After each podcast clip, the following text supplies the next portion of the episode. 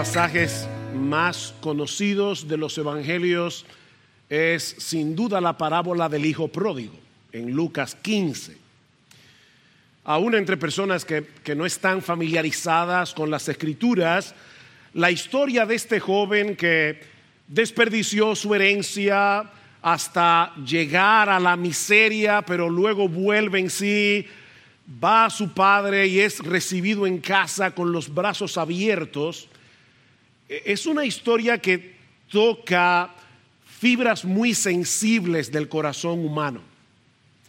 Y lo mismo podemos decir de la historia que vamos a considerar en la mañana de hoy como preparación para la cena del Señor y que ya leímos al principio de este servicio en Lucas capítulo 7. Ahora, mis hermanos, hay una diferencia eh, extremadamente importante entre Lucas 7 y Lucas 15. Y la diferencia es que en Lucas 15 nosotros encontramos una parábola. En Lucas 7 nosotros encontramos una historia. Una historia de la vida real con personajes de carne y hueso, un hombre y una mujer completamente distintos entre sí, que tienen un encuentro providencial significativo con el Señor Jesucristo. El primero es identificado como Simón el Fariseo, en cuyo hogar se lleva a cabo esta historia. Y como muchos de ustedes saben, los fariseos eran hombres extremadamente religiosos, sumamente moralistas y en muchos casos terriblemente hipócritas. Se apegaban a las interpretaciones rabínicas de la ley, con una devoción que rayaba en el fanatismo y en la ridiculez. Y Simón era fariseo. Era un hombre decente, moral, intachable y como veremos a lo largo de esta historia, severamente hipercrítico.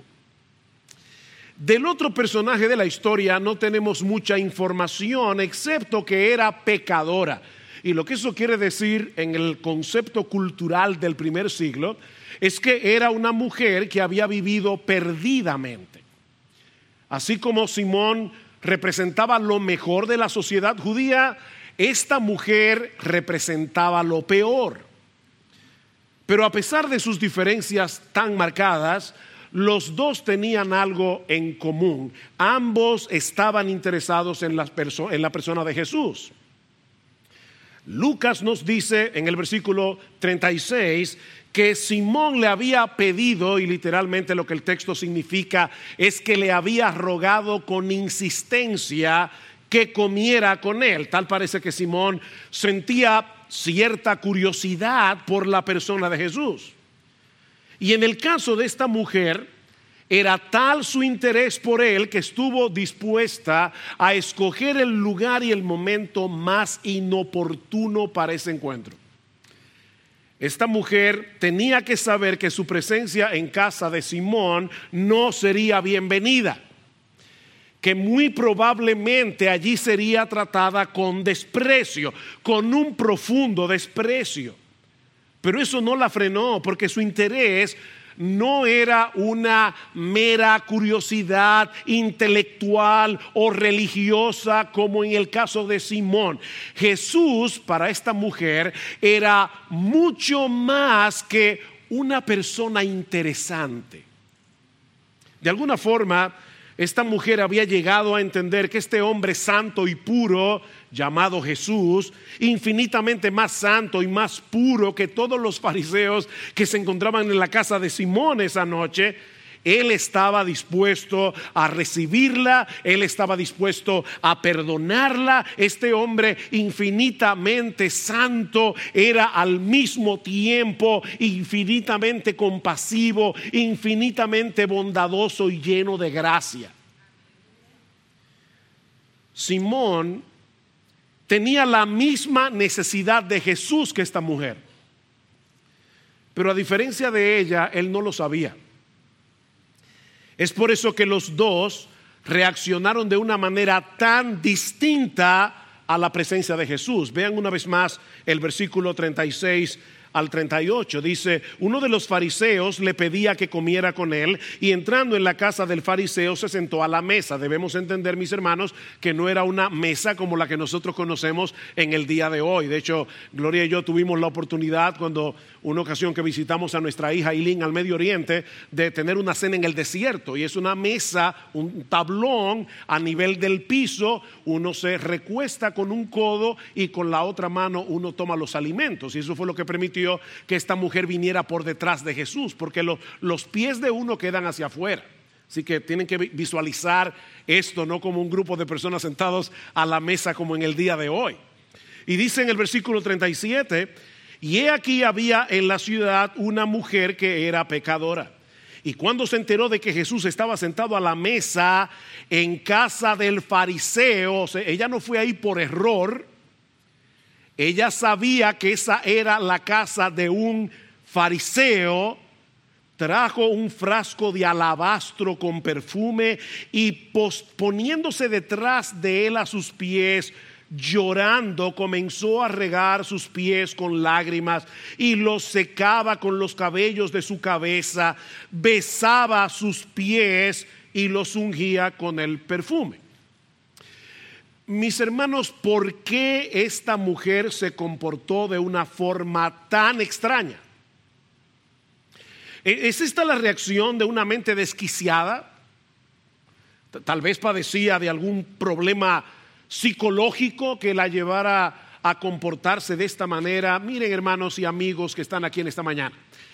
Si somos honestos deberíamos reconocer con vergüenza que de haber estado en esa cena esa noche, probablemente habríamos evaluado este caso clínicamente. Habríamos llegado a la conclusión de que esta mujer no estaba bien de la cabeza. De hecho, yo sospecho, y por favor, aquí necesitamos una buena dosis de honestidad. Yo sospecho que muchos de nosotros nos habríamos sentido más cómodos con Simón el fariseo que con esta mujer. Después de todo, él era más estable.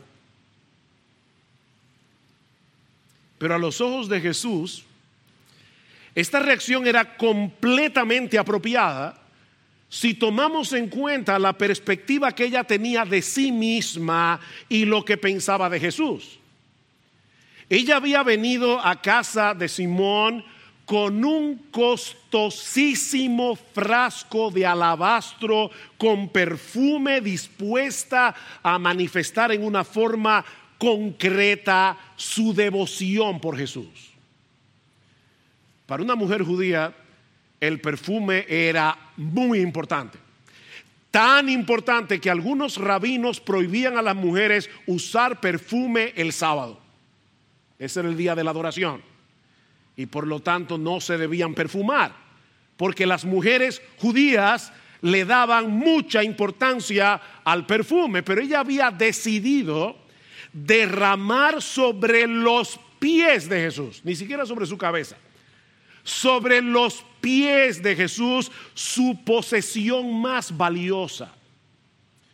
Pero en ese momento sus emociones la traicionan, comienza a llorar, de repente esta mujer se vuelve un mar de lágrimas, lágrimas probablemente de quebrantamiento y de gratitud a la vez, a tal punto que comienza a empapar con sus lágrimas los pies del Señor.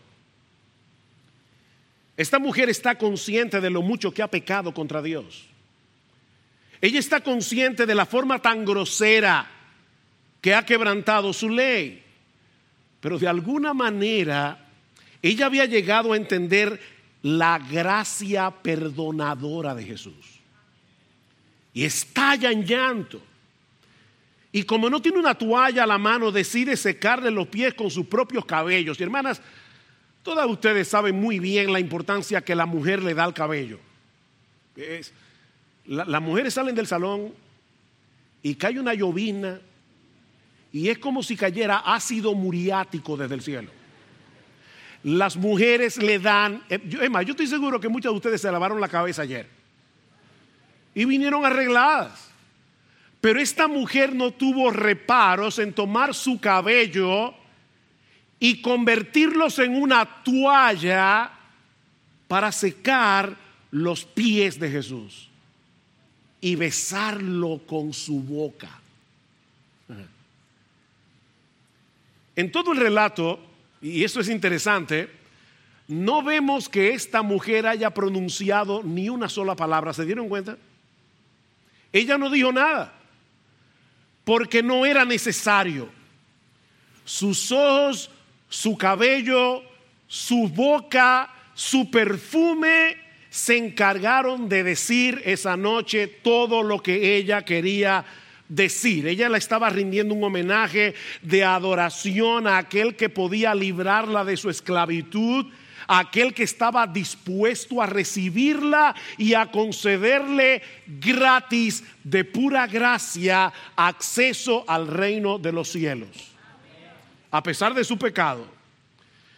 Y por supuesto, cuando Simón ve este espectáculo, reacciona como todo un fariseo, versículo 39.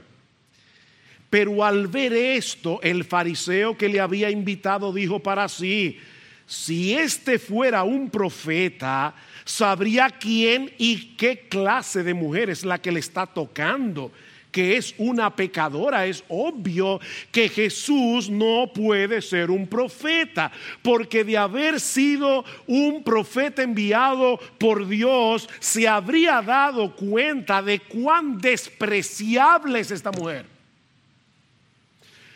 Si Jesús hubiera sido un enviado de Dios, seguramente que habría reaccionado como uno de nosotros, los fariseos, obviamente. Pero Jesús no era un fariseo y era mucho más que un profeta. Jesús conocía muy bien a esta mujer, mucho mejor que Simón, pero también sabía lo que Simón estaba pensando. Él conocía a la mujer, pero también conocía a Simón. Simón y Jesús vieron el mismo cuadro, pero desde dos perspectivas totalmente distintas. De ahí la parábola que encontramos en los versículos 40 al 47. Respondiendo Jesús, eso es interesante porque Simón no le ha preguntado nada, pero Jesús sabe lo que tú piensas, lo que yo pienso. Respondiendo Jesús le dijo, Simón, yo tengo algo que decirte. Y él dijo, oh di maestro. Mira, cierto prestamista tenía dos deudores. Uno le debía 500 denarios y el otro 50. Y no teniendo ellos con qué pagar, perdonó generosamente a los dos. ¿Cuál de ellos entonces le amará más? Simón respondió y dijo, supongo que aquel a quien le perdonó más. Y Jesús le dijo, has juzgado correctamente. Y volviéndose hacia la mujer, le dijo a Simón, ¿ves esta mujer? Yo entré en tu casa y no me diste agua para los pies. Noten, cuando esta mujer estaba besando los pies de Jesús, estaban sucios del camino, pero eso no fue problema para ella besarlo. Dice, no me diste agua para los pies, pero ella, ha regado mis pies con sus lágrimas y los ha secado con sus cabellos. No me diste beso, pero ella desde que entré no ha cesado de besar mis pies no ungiste mi cabeza con aceite, pero ella ungió mis pies con perfume, por lo cual te digo que sus pecados, que son muchos, han sido perdonados porque amó mucho. Pero a quien poco se le perdona, poco ama. Un denario era lo que un israelita ganaba en un día de trabajo. Así que aquí tenemos a un hombre que le debe a un prestamista todo lo que él ganaría más o menos en un mes y medio de trabajo. Y aquí tenemos a otro hombre que le debe a ese mismo prestamista lo que él ganaría por más de un año. Sin embargo, aunque una deuda era mucho mayor que la otra, ninguno de los dos podía pagarla. ¿Se dieron cuenta en el versículo 42? Ninguno de los dos podía pagar. Así que el acreedor, el prestamista, generosamente, dice Jesús, decide cancelarle la deuda a los dos. Y ahora Cristo le hace una pregunta muy simple a Simón. Simón, ¿cuál de ellos le amará más? Y Simón responde, yo bueno, pienso que aquel a quien perdonó más. Y el Señor le dice, rectamente has juzgado, aquel a quien se le perdona mucho, amará mucho. Y esta mujer estaba muy consciente de la magnitud de su pecado. Ahora, yo quiero hacerles una pregunta en esta mañana. ¿Cuál es el significado de esta parábola? Porque algunos pueden pensar que lo que el Señor está enseñando aquí es que si una persona ha sido muy pecadora a lo largo de toda su vida y sus pecados han sido súper groseros, su amor a Dios será más grande que aquel que ha tenido una vida más o menos decente, más o menos estable. El que se ha enlodado más necesita un perdón más abundante y por lo tanto su amor debería ser más abundante también. Pero mis hermanos, si esa fuera la interpretación correcta de la parábola, entonces la actitud de Simón estaría totalmente justificada.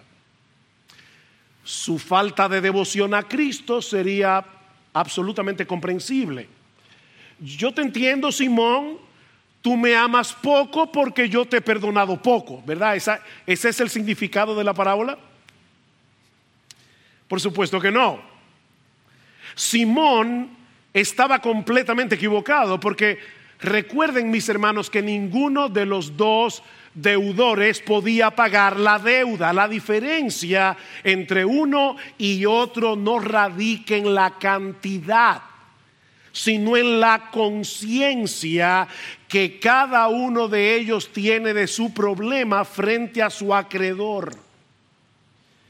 Y es lo mismo que ocurre con el hombre en su pecado a, final de cuentas, o estamos completamente perdidos o estamos completamente perdonados. Delante del Señor no hay un punto intermedio. Nadie aquí es medio perdonado. Nadie aquí es medio convertido. Nadie aquí es medio cristiano, porque nadie se va a ganar un medio cielo, ni un medio perdón mi amigo, o tú estás aquí completamente perdido, camino a una condenación sin fin, o gloria al Señor, tú has sido completamente perdonado. Absolutamente perdonado. Dime hacerles una pregunta. ¿A quién estaba evangelizando Jesús esa noche? ¿A Simón o a la mujer? Déjeme ponerlo de otra manera. ¿Cuál de estos dos personajes estaba más necesitado de que se le predicara el Evangelio? Aunque no es lo que parece a simple vista, lo cierto es que la condición espiritual de Simón era mil veces peor que la de esa mujer. Mil veces peor. Simón ella está en problemas y tú también. Ella no puede pagar su deuda, ni tú tampoco. La diferencia entre ustedes dos, la gran diferencia es que ella lo sabe y tú no. Es la única diferencia. Es en el entendimiento de nuestra condición donde está la diferencia. Simón necesitaba experimentar la misma clase de quebrantamiento que esta mujer experimentó, con todo y su moral. Y es por eso que reaccionaron de una forma tan distinta y por lo que al final de la historia los dos cosecharon dos resultados distintos. Versículo 48. Y a ella le dijo, tus pecados han sido perdonados. Los que estaban sentados a la mesa con él comenzaron a decir entre sí, ¿y quién es este que hasta perdona pecados? Pero Jesús dijo a la mujer, tu fe te ha salvado. Vete en paz. Hasta este momento el Señor había estado hablando con Simón, pero ahora se vuelve directamente hacia la mujer. Y miren hermanos, las palabras de Jesús tienen que haber sonado como música celestial en sus oídos, en su alma atormentada. Tus pecados te son perdonados. No parte de tus pecados, no la mayoría de tus pecados, todos tus pecados han sido perdonados. Tu deuda está saldada, vete en paz. No porque hubiese ungido los pies de Jesús, no porque los hubiera regado con sus lágrimas o secado con sus cabellos, ni siquiera por haber amado a Jesús, fue por su fe. Tu fe te ha salvado. Vete en paz.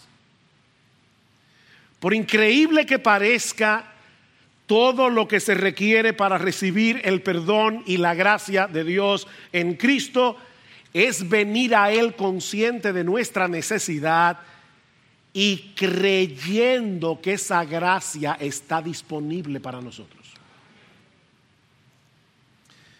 Alguien dijo una vez que solo hay un obstáculo que impide que nosotros seamos recibidos por Cristo en sus brazos.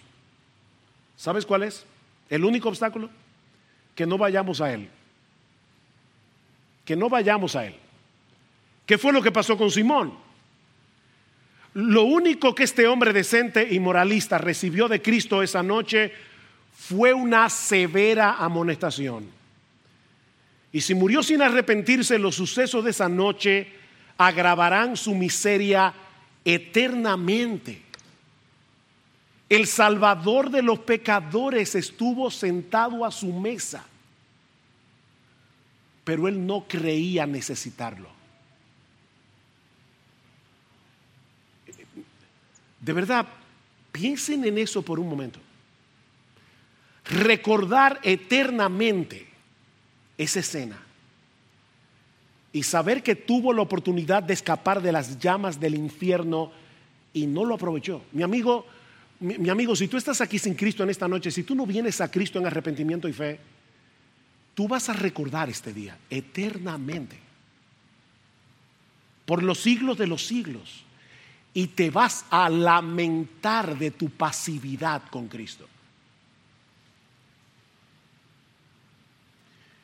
el problema del fariseo es que el fariseo pone el Evangelio de cabeza. Él piensa que el favor de Dios viene a nosotros por causa de nuestra obediencia. Y saben qué, mis hermanos, eso tiene sentido, humanamente hablando. Si yo me porto bien, Dios me trata bien. ¿No es así como funciona el mundo? ¿Quiénes son las personas que mejor te tratan? Aquellos a quienes tú tratas bien. Entonces nosotros hacemos una proyección y nos imaginamos que Dios es igual que nosotros. Si yo me porto bien, Dios me trata bien. Pero eso es colocar el caballo detrás de la carreta. Si tú quieres que la carreta avance, pon el caballo adelante. No es debido a nuestro amor y obediencia que somos aceptados por Dios.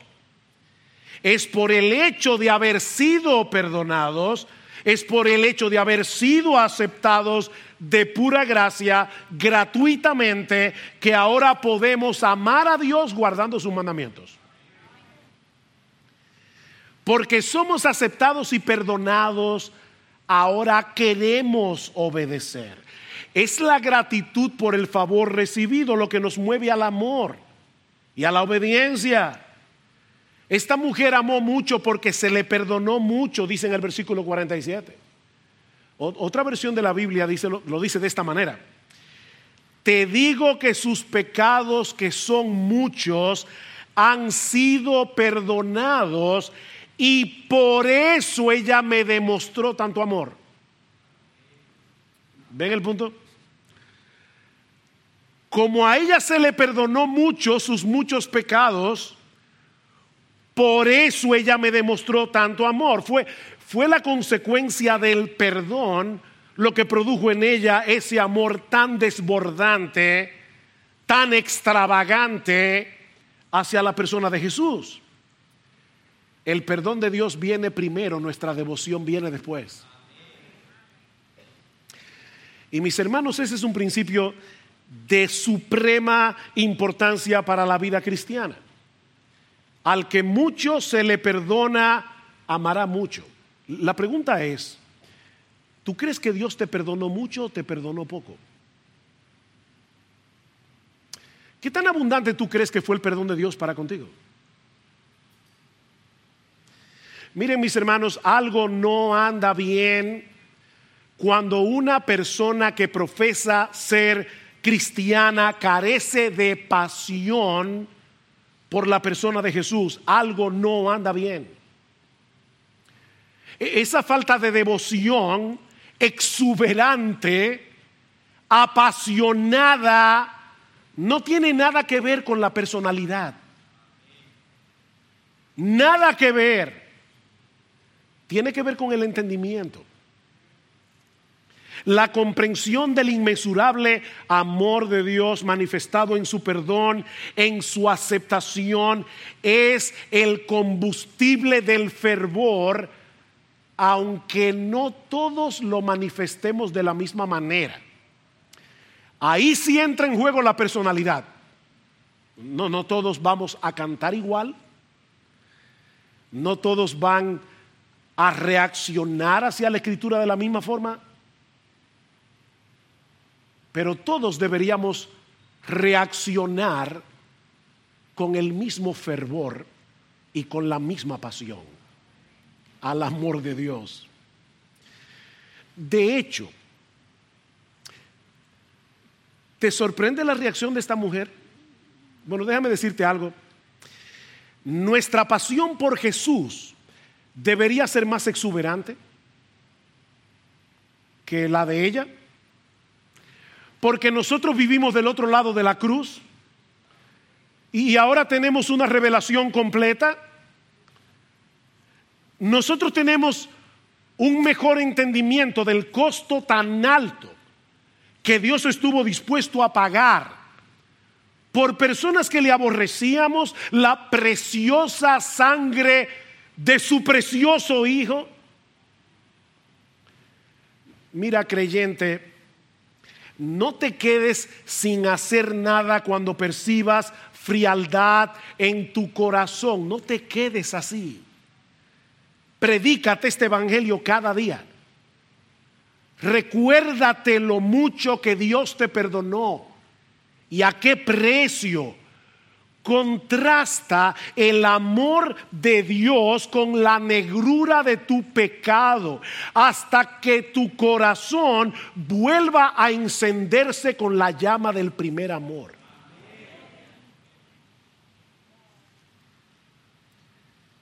Nuestro pecado, decía Martin Lloyd Jones, no nos deja percibir nuestro pecado. Mira, yo no sé qué tan pecador tú te sientes, pastor mucho. No, tú eres mil veces peor que eso. Nuestro pecado no nos deja percibir la dimensión de nuestro pecado. Y por eso mismo no podemos aquilatar, no podemos apreciar en su justa dimensión el perdón de Dios. E, e, es irónico, ¿verdad? Pero mientras más pecador te ves, más apreciarás el perdón que Dios te ha concedido de pura gracia. Así que lo que tenemos que hacer es comparar, contrastar la negrura de nuestro pecado con la brillantez de la perfecta santidad de Dios. Es la única forma en que nosotros podemos crecer en nuestro entendimiento de la cara horrible de nuestra pecaminosidad. Déjame hacerte una pregunta. ¿Qué tan profunda es tu convicción de pecado? ¿Qué tan profunda es tu convicción de pecado? Simón despreció a esta mujer porque se creía superior y de hecho llegó a despreciar a Jesús por tratarla con tanta gracia. ¿Tú sabes cómo te puedes examinar correctamente a ti mismo? ¿Tú percibes desprecio en tu corazón por otras personas que parecen haber, haberse enlodado más que tú? ¿Tú desprecias a ciertas personas por su pecado? Entonces tú no entiendes lo pecador que tú eres. Tú, no, tú no estás teniendo un correcto entendimiento de ti mismo. ¿Y sabes lo que eso produce? Eso produce un corazón fariseo. Un corazón farisaico. Cuando nosotros reaccionamos inadecuadamente a nuestro pecado, nos parecemos más a Simón que a Jesús.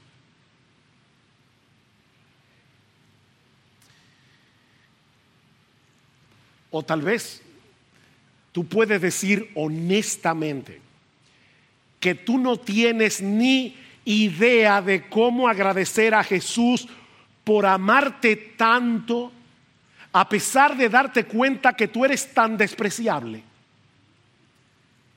Al verte bajo la luz de la perfecta santidad de Jesús. Una de las cosas más sorprendentes de la persona de Jesús es que así como Él es perfectamente santo, por su gracia y su bondad, Él es perfectamente accesible. Perfectamente accesible. Venid a mí, todos los que estáis trabajados y cargados, yo os haré descansar. Llevad mi yugo sobre vosotros y aprended de mí, que soy manso y humilde de corazón, y hallaréis descanso para vuestras almas. El más santo, el más puro, es el más accesible a las personas más bajas. Tú eres así. Con razón el puritano Thomas Goodwin decía que Cristo es amor cubierto de carne. Me encanta esa frase. Cristo es amor cubierto de carne. ¿Es así como tú percibes a Jesús en tu corazón?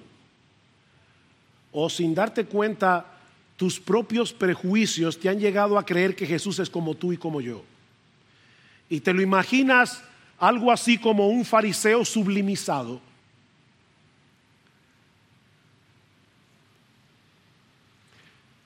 Yo soy manso y humilde de corazón. Eso es lo que Jesús dice de sí mismo. Vengan a mí porque yo soy accesible, porque yo soy manso y humilde de corazón. Alguien decía que de forma natural nosotros tendemos a pensar en Jesús tocándonos de la misma manera que un niño pequeño estira la mano para tocar una babosa por primera vez, con la cara arrugada y dando un grito de disgusto. Sí, yo sé, yo sé que Cristo se acerca a mí, pero seguramente se tapa la nariz, porque no soporta mi olor. No, Él se acerca a abrazarte él se acerca a recibirte. Porque Él es manso y humilde de corazón. Jesús combina de una forma inigualable como ningún ser humano lo ha combinado jamás, una pureza infinita con una gentileza y bondad infinita. Ese es Jesús. Y como dice alguien, no es nuestra belleza lo que gana su amor, no, e-, es nuestra falta de encanto. Es nuestra falta de encanto. Mi hermano, nosotros vamos a participar de la cena ahora. Aprovecha este tiempo. Porque el propósito de esta meditación es provocar en nosotros devoción por Cristo. Aunque no lo parezca, esto no es un mensaje evangelístico. Este mensaje va dirigido a los creyentes. Quizás algunos que están aquí después de años en la fe y, perciben que su primer amor se ha apagado, perciben que no perciben esa extravagante devoción por Jesús. Bueno, este mensaje es para ti, mi hermano, mi hermana. Medita en la magnitud de tu pecado. Medita en la extraordinaria grandeza del amor de Dios manifestado en la cruz. Y pide en oración al Señor que vuelva a encender la llama de tu devoción por Él. Porque nuestro bendito Salvador merece de nosotros la más profunda y ardiente devoción. Y aunque esto no es un mensaje evangelístico, mi amigo, si tú estás aquí sin Cristo en esta mañana, déjame decirte una cosa más. Yo no sé con cuál de los dos personajes de esta historia tú te identificas, con Simón o con la mujer. Pero sea con uno o con el otro, tú necesitas a Jesús. Tú necesitas a Jesús. Tú necesitas el perdón que solo Él puede darte. Y Él puede hacer por ti hoy lo mismo que hizo por esta mujer concederte de pura gracia un perdón absoluto y permanente porque Él pagó el precio del perdón en la cruz del Calvario.